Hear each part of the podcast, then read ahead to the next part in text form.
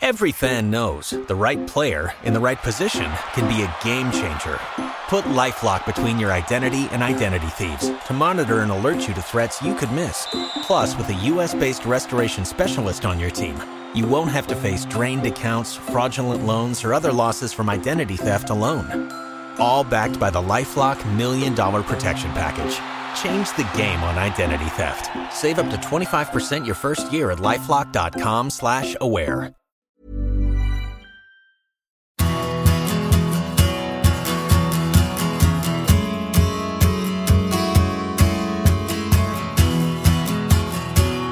Everybody, my name is Neil White and this is the Big Interview Q&A show, a special one today with me, Graham Hunter, host of the Big Interview, and Pete Jensen of La Liga Television, who is our guest for these monthly shows. Today we're looking at the Champions League final that takes place tomorrow in Portugal between Chelsea and Manchester City. To start though, we want to look at the Champions League final from 10 years ago. Wembley Stadium, Manchester United versus Barcelona, and Pep Guardiola's crowning achievement with a team some people have as the best of all time. Guardiola, of course, is at the helm of the City side going for a treble of League Cup, Premier League, and Champions League. But how does this version of Pep compare to the man who took Barcelona to those incredible heights in 2011?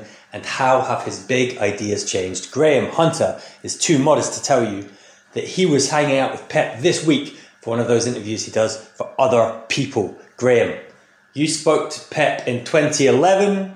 How would you compare those two guys, and what was Pep like when you caught up with him this week? You know, it's the difference I'm about to point out may be to do with me being a complete pain in the arse. But I did interview um, Pep in 2011, just before Wembley, having interviewed him in 2009, just before Rome. And in that Wembley moment, UEFA said to him, okay, you're a finalist now uh, let's have your mandatory interview. And he was like, mm, no. And they're like, what? He said, I'll do something for the program. Um, I'll sit down, but no cameras, no photography, and uh, only one person's allowed in. So the UEFA chief who was coming with me to coordinate it wasn't allowed in. And we went into his offices um, at the training ground, past the outer office was where Tito Vilanova, the, the late Tito Vilanova, uh, sat almost like a sort of, um, not, not quite like a guard dog, but it, it did feel like you had to get past Tito first to go into Pep's um, inner sanctum. And when we sat there in 2011, he, he kind of, I fed him some of the same lines uh, as 2009 just to see if he wanted to develop on them. And instead, he wanted to go in completely the other direction. Um, in 2009, it was a big deal to him that during the economic crisis, with people he knew having lost their jobs and, and worrying for their, what's an hipoteca, mortgages, he felt that the way that Barcelona had, had you know, risen like a phoenix and, and played attractive, daring football in 2009 and that treble had been of, of value to society, value to the people who who weren't necessarily in his environment but were fans of Barcelona and had something to cling on to. So I threw some of that back to him about so look, it's Alex Ferguson again, he's always been daring, front foot, and your team, you always want your team to be attractive and he's no no no no no no. Said we only play this way to win. There is no correlation between the way we play in 2011 ahead of Wembley, having knocked out Real Madrid in one of the most dramatic European semi-finals of all time, it's only about winning. Entertainment is a byproduct, and so we had what was a perfectly interesting and amenable twenty-five minutes. The the piece was written for the program, and although I've been in his presence and interviewed him a little bit since, um, the the the the most important set two came uh, the other day with, with Pep on Zoom and me on Zoom. And the difference, not just the difference in that interview, but, you know, Neil, you helped uh, publish a book that, that Pep was a real close collaborator in.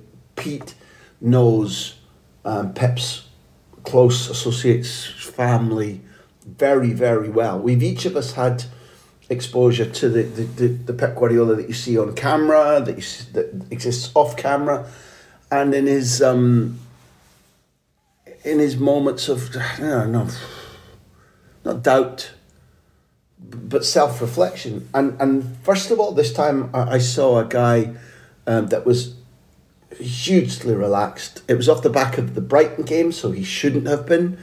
He was in a good mood. He, he was happy. He wanted to talk. Maybe you were asking about the differences in football terms, but but people would be um, equally good, better about describing that, and I'm sure we'll get into it. But he isn't the same man. He, he's as competitive. He is as spiky. You you want to be very careful about when you tread on his toes and how you say things because he's he's sharp and he's quick and he's not at all afraid of, of jutting his chin out. But the Pep that I talked to was articulate and interesting and wanted to be on these subjects, and that made it that made it fun and it made it a little bit different from 2011 version. Did he say when he's coming on the, the big interview?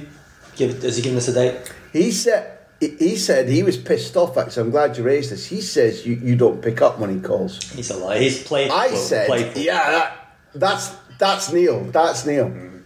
Okay, we have a first question from a associate today, Ian Body. Thank you very much for sending this one in. Why did Pep really leave Football Club Barcelona?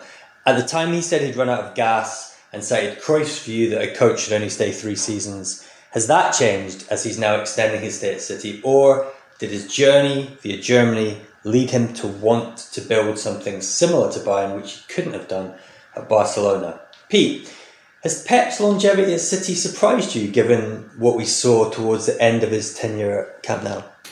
Uh, it hasn't. It hasn't. It has in the sense that he did seem as if he was set to always, you know, just spend three three years at a club.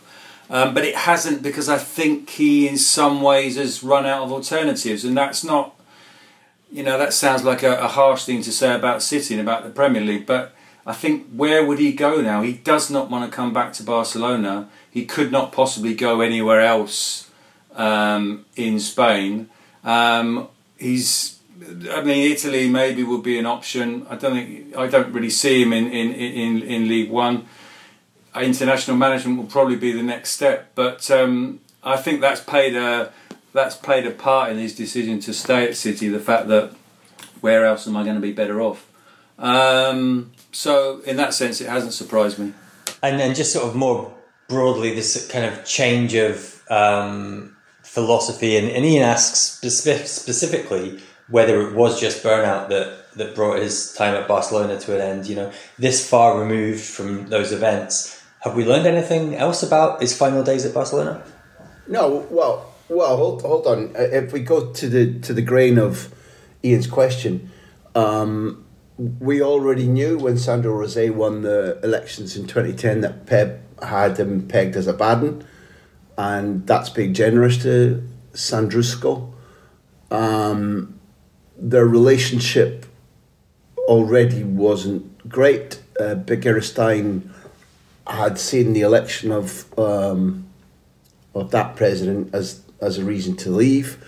In the interview, I didn't ask him about leaving in 2011, but when I asked him about the atmosphere of the final in 2011 and whether were there were things to, to take forward from the preparation, from the, the mental state, from the Wembley era to, to now, in the midst of his answer, he said, um, after the Wembley victory, I felt something was over and that it was time to move on. In the end, I stayed for a year retrospectively, he looks on that year as a mistake. He realised it was a mistake very early in the pre-season for his last season. Um, in Take the Ball, um, both um, Dani Alves and Victor Valdés talk about the intense change they saw in him, how irritable he was, how he would bawl out previously trusted lieutenants on the pitch lieutenants in, in training over very little. And it, it wasn't so much about what the players were actually doing, it was about him cursing himself, going, This has been a mistake, I've made a mistake. And um, so, Ian, that, that last, Cruyff said before the Wembley final, this is the time to leave. Um, it's not that Pep ignored him, it was the sort of supernova effect of the way they won and the plaudits afterwards and the feeling that maybe there was one more Champions League to compensate for the one that they shouldn't have lost the previous year in 2010. Um, and, and therefore, from that mistake, bred um, real, uh, um, would you say, self recrimination? I think from from Pep and a deep dislike of Rosell, which it's not hard to share and therefore the leaving was delayed by a year. It was it, it, it slightly besmirched the and and Estiarte in take the ball says that even on that last day of Pep's reign at Barcelona when they win.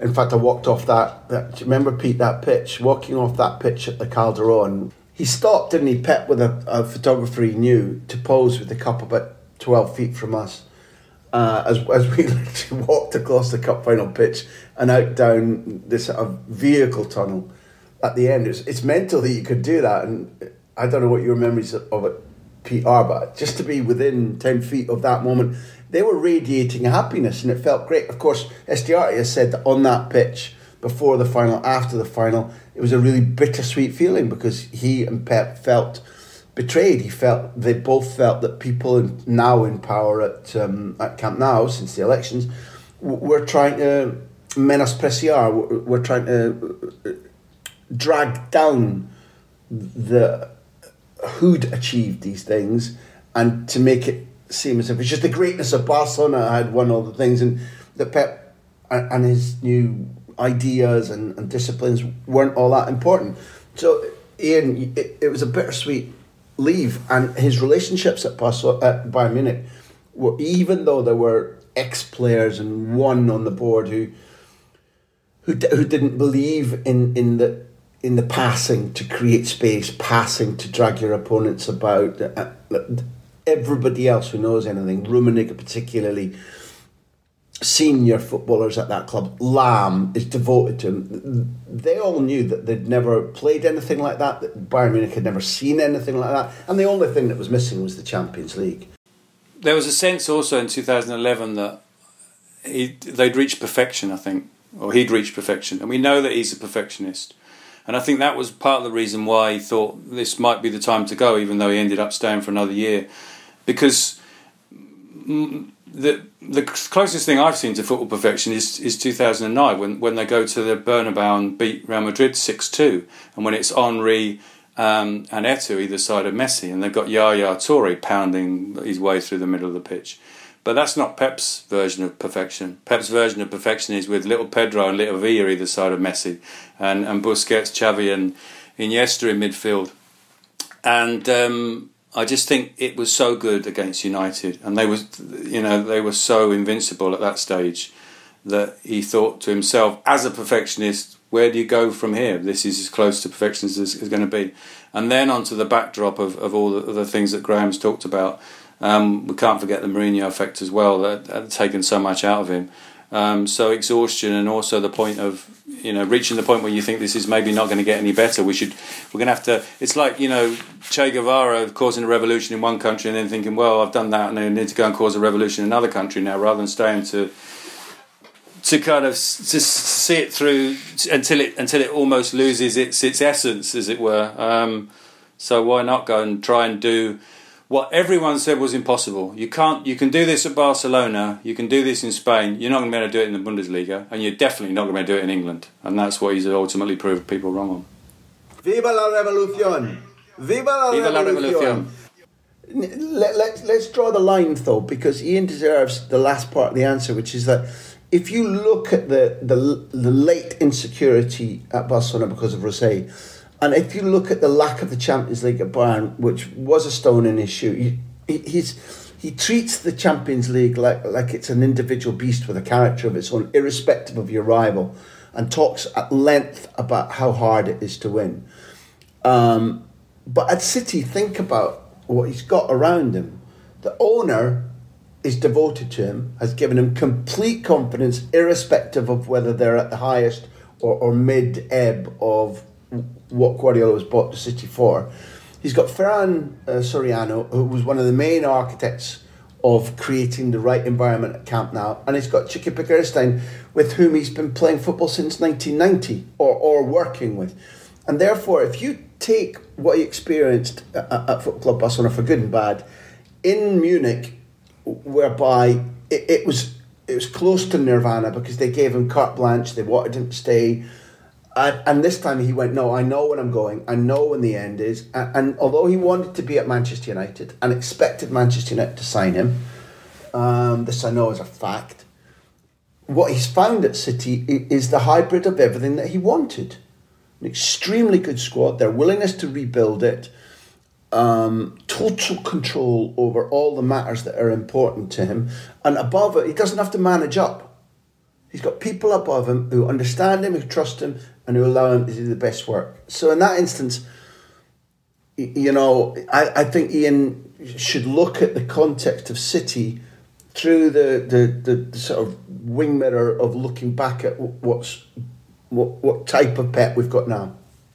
And just one more reason as to, as to why he stayed for longer. I also think he wants to prove that you know he can bring players through. And he was criticised so often in the first couple of years of you know you, all well and good you're bringing through the, the young Catalan lads in, in, in Barcelona. When we're going to have someone from the academy come through, and Brahim Diaz goes off um, and Sancho goes off um, but now we've got Foden, and, and, and Foden is looking like he's going to be sensational. Um, so that so that process takes time, and and, and, and you, if you want to do that, you can't be in and out in three years because um, of the three that come through that everyone else thinks is a world beater. Pep only thinks one is, uh, and he has to wait for that player to to to to, to mature and develop. And, and even this first half of this season, he still wasn't in the team regularly, was he? But now he's you know he'll be a starter on uh, tomorrow for sure. On to um, the final. Well, let's take a quick break, and then our sponsors at Bet365 have asked us which members of this City team would get into the 2011 Barcelona lineup from, from Wembley. Quick break now. We'll be back with Pete and Graham's answers to that one very soon.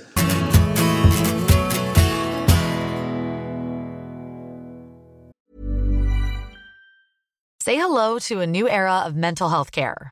Cerebral is here to help you achieve your mental wellness goals with professional therapy and medication management support. 100% online. You'll experience the all new Cerebral Way, an innovative approach to mental wellness designed around you. You'll get a personalized treatment plan from a therapist, prescriber, or both in a safe and judgment free space. Your cerebral therapist or prescriber will outline a customized plan with clear milestones along the way so you can get to feeling your best. With Cerebral, you're not alone in your mental health journey. We're here to empower you to live a fulfilling life. So take that first step towards a brighter future and sign up today at cerebral.com slash podcast and use code ACasts to get 15% off your first month. Offer only valid on monthly plans. Other exclusions may apply. Offer ends July 31st, 2024. See site for details. Every fan knows the right player in the right position can be a game changer. Put LifeLock between your identity and identity thieves to monitor and alert you to threats you could miss. Plus, with a U.S.-based restoration specialist on your team, you won't have to face drained accounts, fraudulent loans, or other losses from identity theft alone. All backed by the LifeLock Million Dollar Protection Package.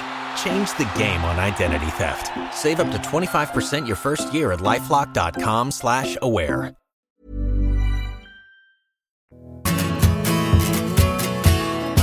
Okay, we're back. Six of the Barcelona team in 2011 were trained in the Cantera we're going to imagine perfect assimilation. So when we consider these Manchester City players, we're going to imagine that, that they would all assimilate perfectly into the system, almost as if they had been trained at the Cantera. So much more Dani Alves and David Villa than Zlatan Ibrahimovic or Alexander Hleb or any of the other guys that didn't quite mesh um, as well. We know the team that started at Wembley. Victor Valdés, Dani Alves, Javi Mascherano, Gerard Piqué, Eric Abidal, Sergio Busquets, Xavi, Andres Iniesta, David Villa, Leo Messi, and Pedro. When it comes to City, it's really hard, I think, to predict a starting 11. So I'm going to give you loads of choices and let's just see if any of them even come into contention to break into a team that many people think was the best they ever saw. Let's start with the, the goalkeeper. Um, Graham Hunter, I know that you're a Victor Valdés fan. What do you think of Ederson in comparison? Um, look, I'll start by saying that it, although it's an interesting exercise, I think everybody who's watched both teams is going to find it very hard to put a City player in that Barca 11. Um, this is an interesting one, admittedly, because one of the key things that Victor Valdés had, above and beyond the fact that he was a he was a pretty good goalkeeper, and the other thing that stands out is that he's an extraordinary character. Not easy, but in terms of um, winner's mentality, competitive attitude, aggression. Um, he's he's high up the list, but Ederson shares with him this ability to play football, and the ability to understand. People call it playing out from the back. I'm not certain that Pep uses that term much. What he wants is to have eleven footballers, and he wants once City are trying to draw, uh, and Barcelona were trying to draw their opponents into places that they shouldn't be, and then beat that first line of pressure, he sees it as being a you know a five or six man passing exercise, and one of the players isn't a goalkeeper. He's just a good receiver and passer of the ball who can help you break the first line of. So playing out from the back signifies the idea that instead of kicking long, you're going to pass it out and go directly up the pitch. And that's not what Guardiola is doing. And therefore, Ederson's place in this argument becomes quite significant because he's um, he's much bigger, taller, more robust than, than Valdés.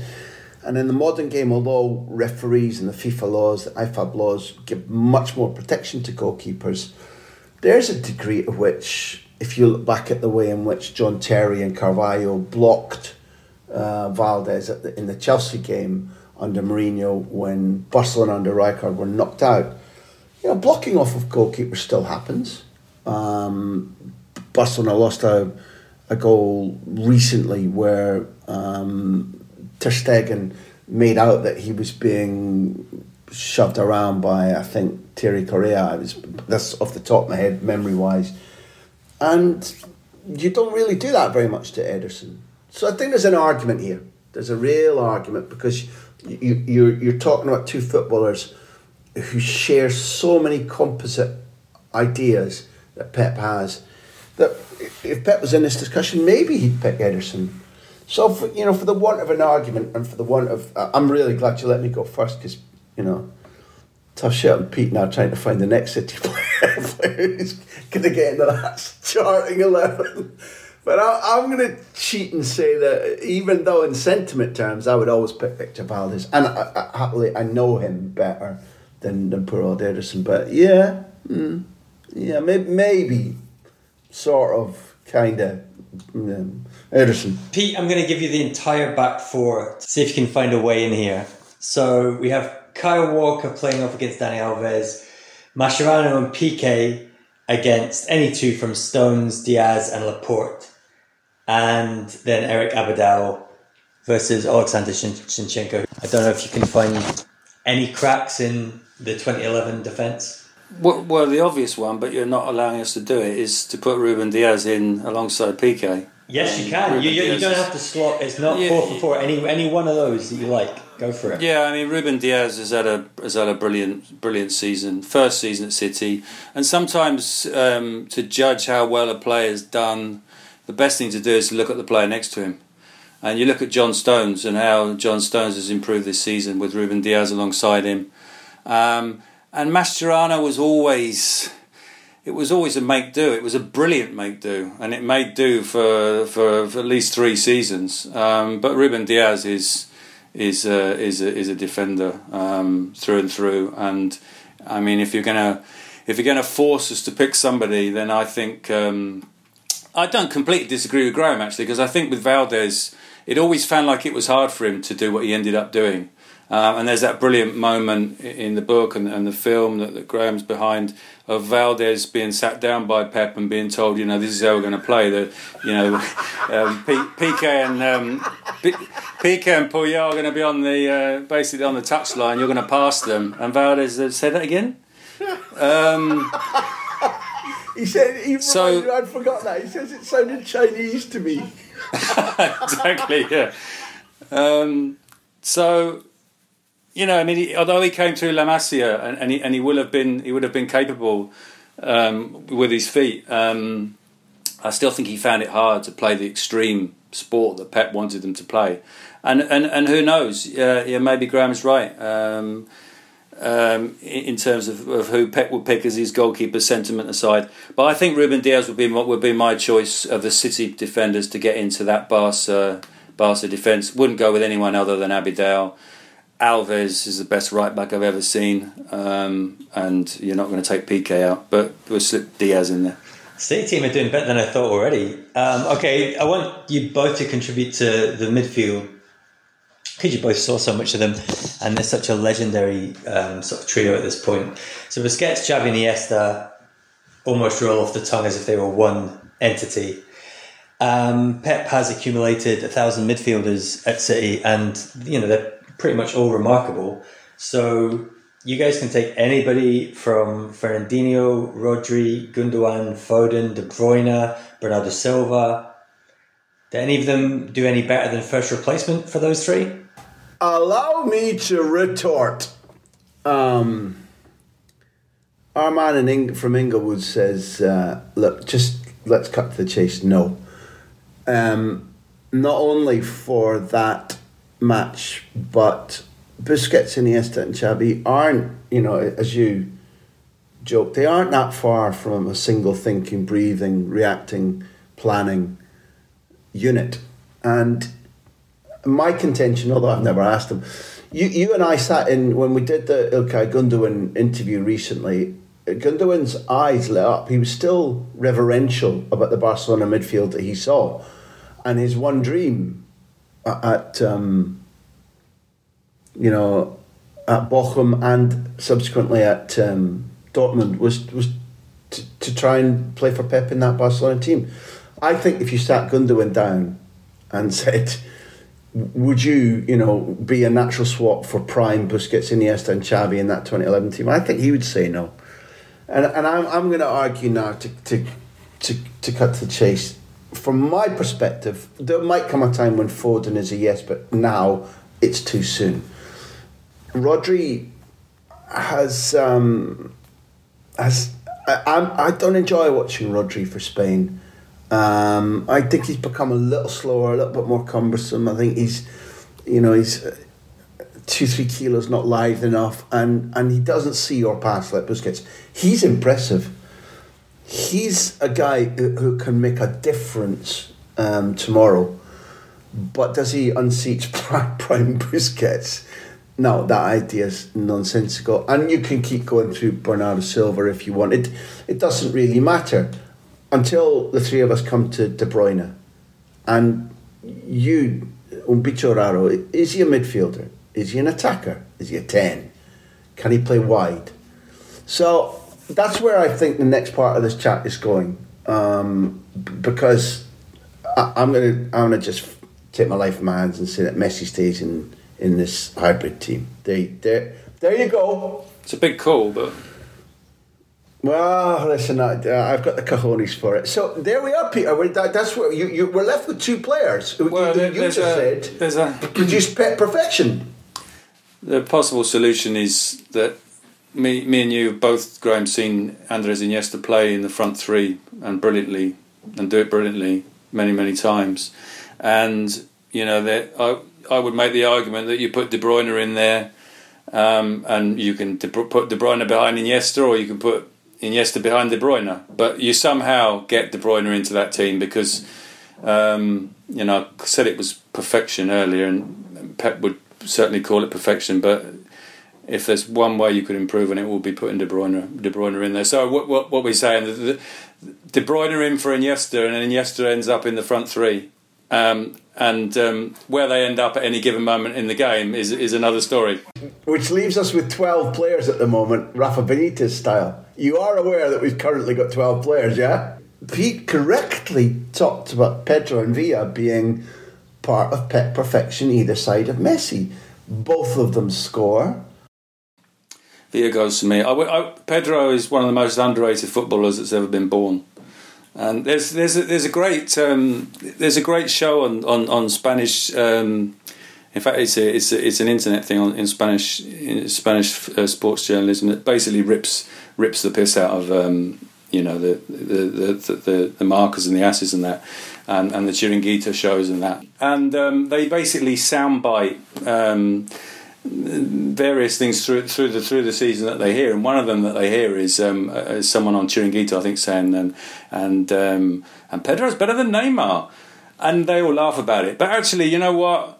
I wouldn't mind. I'd go with Pedro ahead of Neymar in my team, especially for a final. He's going to score. He's going to get. He's going to get two chances. He's going to put one of them away. So you're not. I'm not taking Pedro out of the team. So David Villa is is the player that has to go for me. So you end up with Busquets, Xavi, De Bruyne, Iniesta, Pedro, Messi. Yeah, listen. It, I don't think you can win this argument. It's left me. I mean, I'm not just participating in this. I'm genuinely bereft, and and I you know, you doubt yourself when you begin.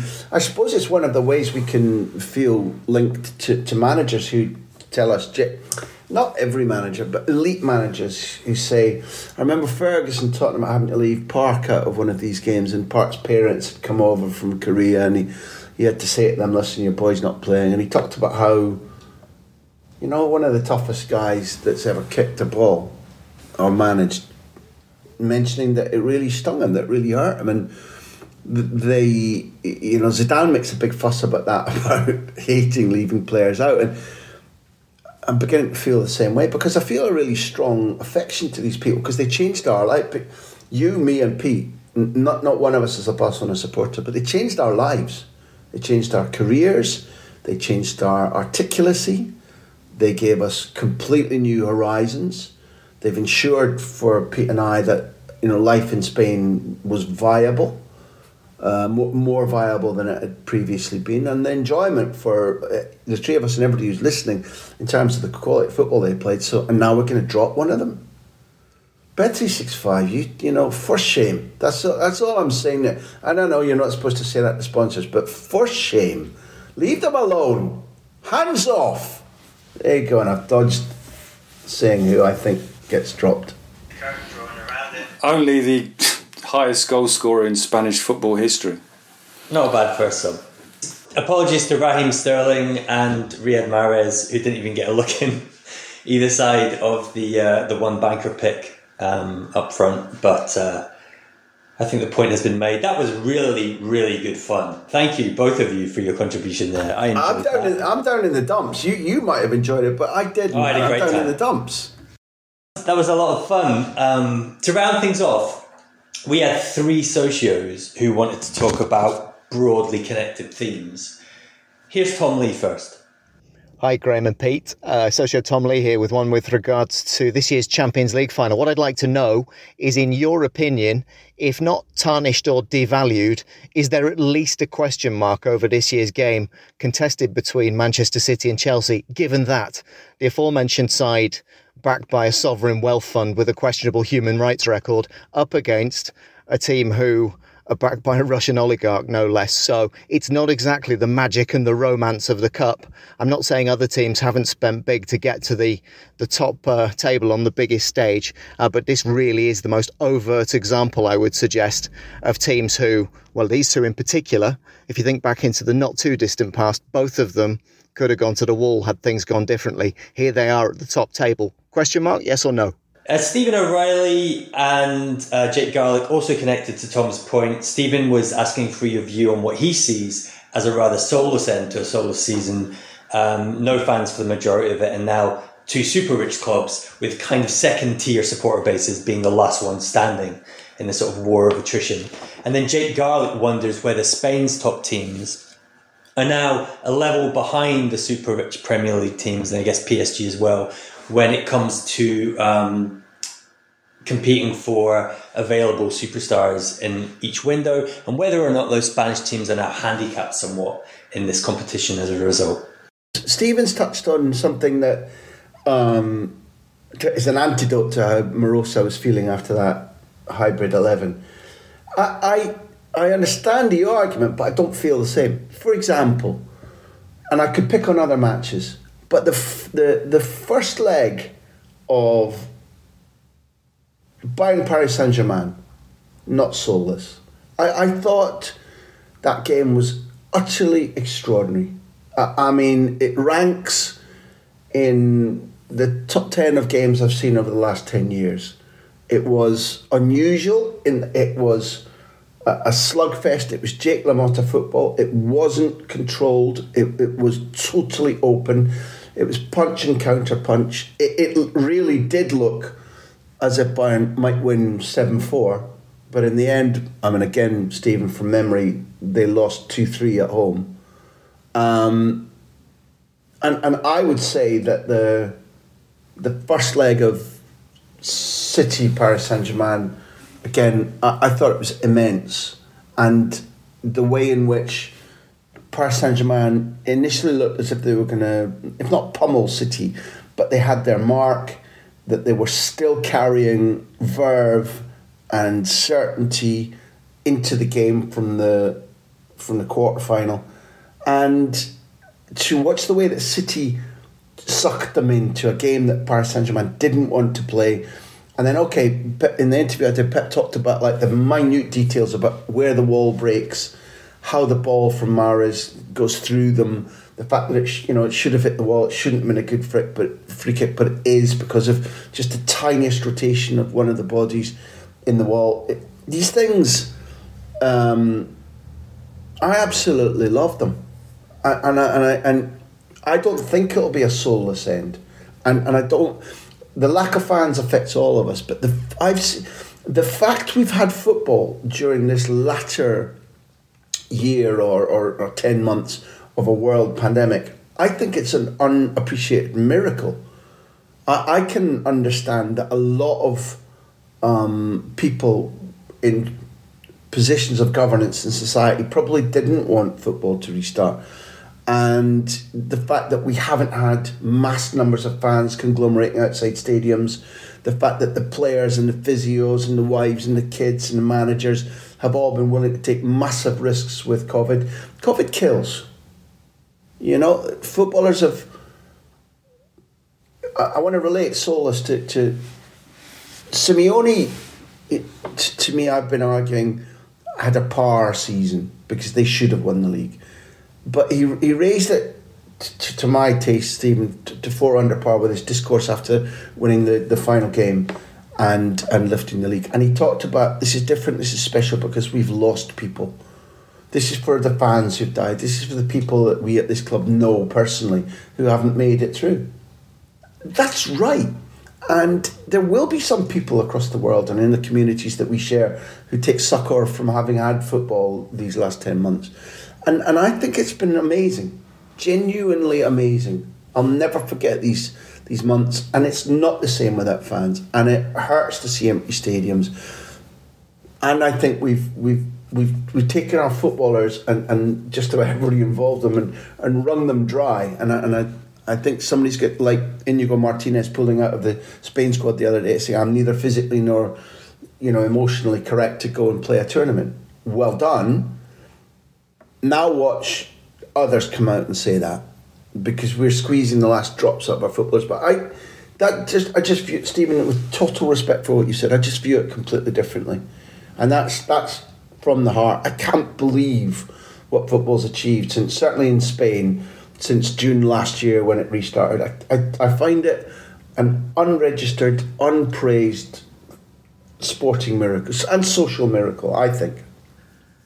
Pete, I'll ask you about the Spanish angle in a minute, but Graham, just to come back to the other side of Stephen's point, which was, I guess, the difference, and on a sort of long term post COVID view, the difference between a final like the one that we mentioned between legacy superpowers uh, Barcelona and Manchester United compared to Manchester City and Chelsea, who, uh, for a short a shorthand, you know, the nouveau riche with with less sort of history in the competition. Does it matter to you? No, I listen. I think um, th- there needs to be uh, culpability and accountability in football. Barcelona have made a fucking pig's breakfast of, of what they've been doing in, in recent seasons, and it's come home to roost. The socios, the members, need to take responsibility because they voted for Bartomeu and Rosell over the last decade, and and this is what's happened. And it's it's a desperate situation, and Barcelona will be different for a short period and they will be financially strapped. for a longer period. I don't believe that Madrid are in the same position.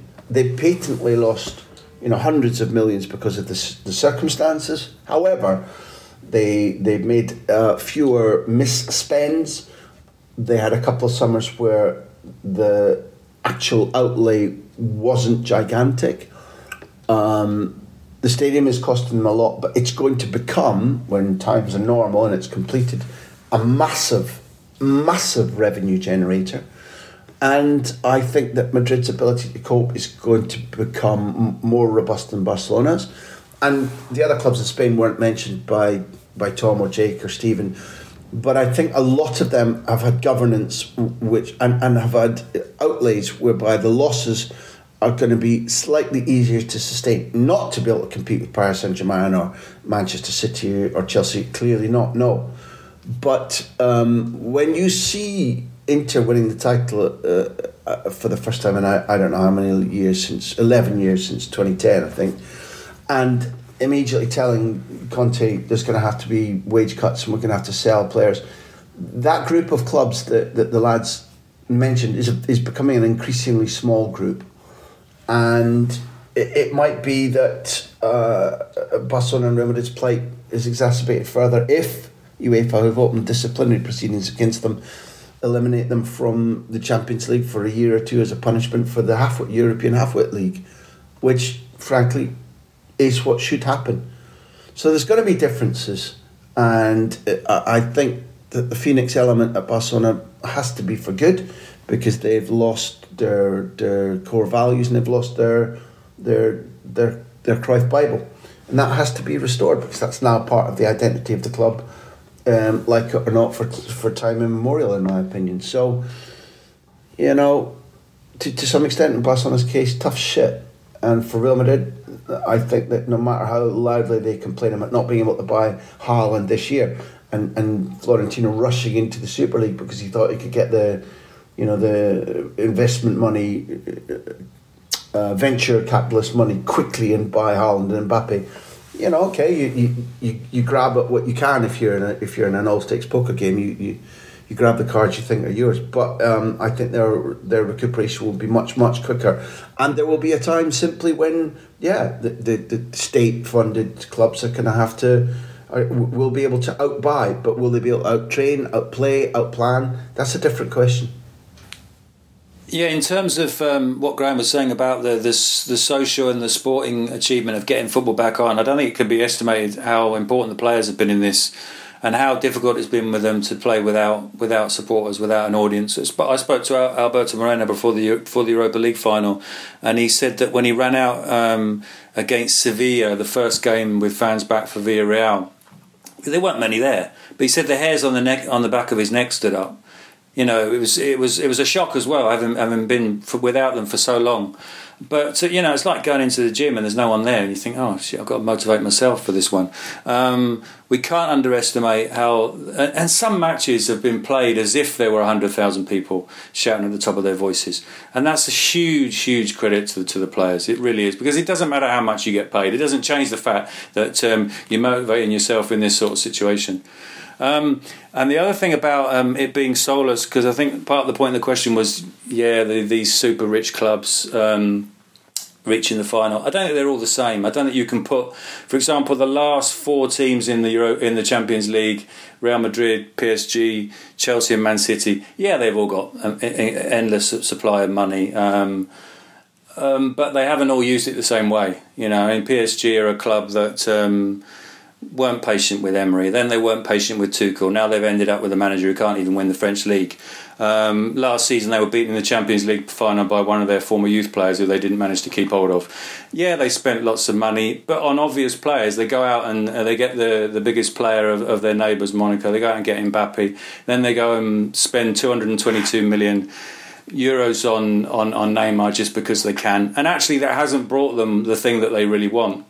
Whereas clubs where a little bit more thought's gone into it, because yeah, Manchester City spend a lot of money, but Pep Guardiola goes out and buys four fullbacks. He doesn't just go out and buy the player that everyone's talking about, the player that's got 40 goals and has won the Ballon d'Or. Um, and Chelsea in a similar vein, and, and, and Chelsea will have Mason Mount on the pitch in the final and and Foden will be there for City. So you know, just having money is not enough, and we have to give City and Chelsea some credit for what they've done with that money.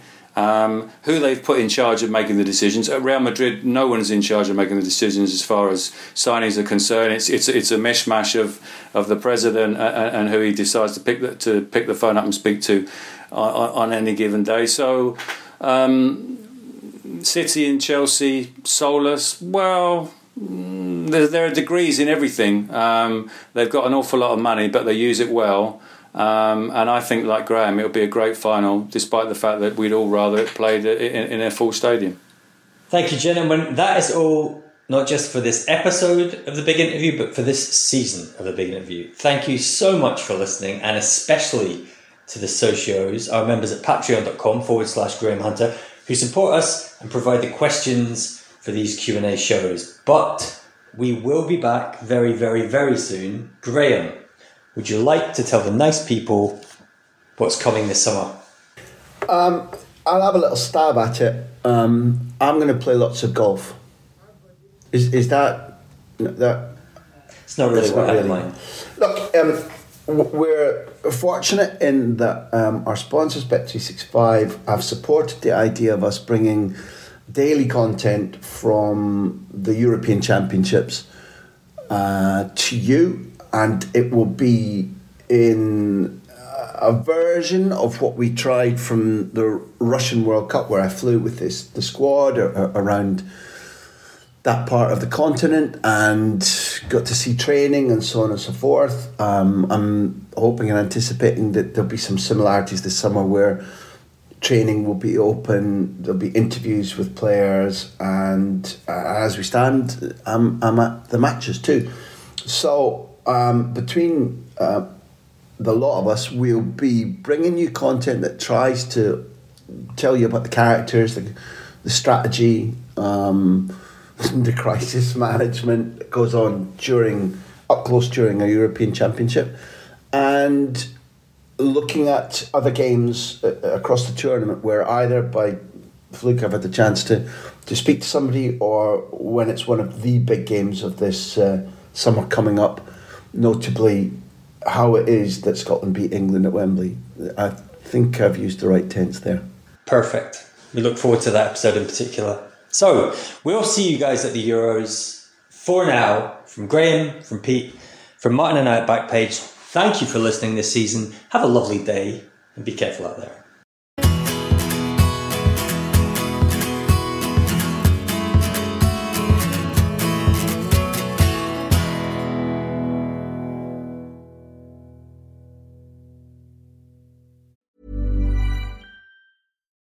Every fan knows the right player in the right position can be a game changer. Put LifeLock between your identity and identity thieves to monitor and alert you to threats you could miss. Plus, with a U.S.-based restoration specialist on your team, you won't have to face drained accounts, fraudulent loans, or other losses from identity theft alone. All backed by the LifeLock Million Dollar Protection Package. Change the game on identity theft. Save up to 25% your first year at LifeLock.com slash aware.